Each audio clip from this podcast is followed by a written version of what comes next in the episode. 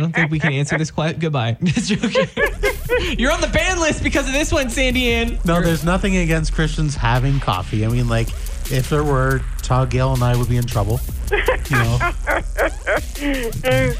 Well, many, then I, okay. many pastors would be in trouble, I'm sure. Yeah. You know, you early morning risers, right? There's nothing in scripture that necessarily bans any particular food for a believer. Don't forget, in the book of Acts, Peter had that vision, right?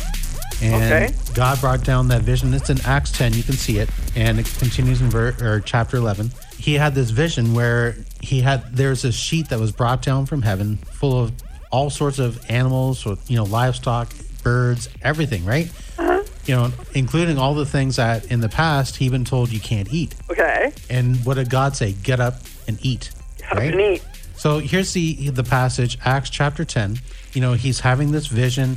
Verse 11 it says, he saw heaven opened and something like a large sheep being let down to earth by its four corners. It contains all kinds of four-footed animals as well as reptiles and birds.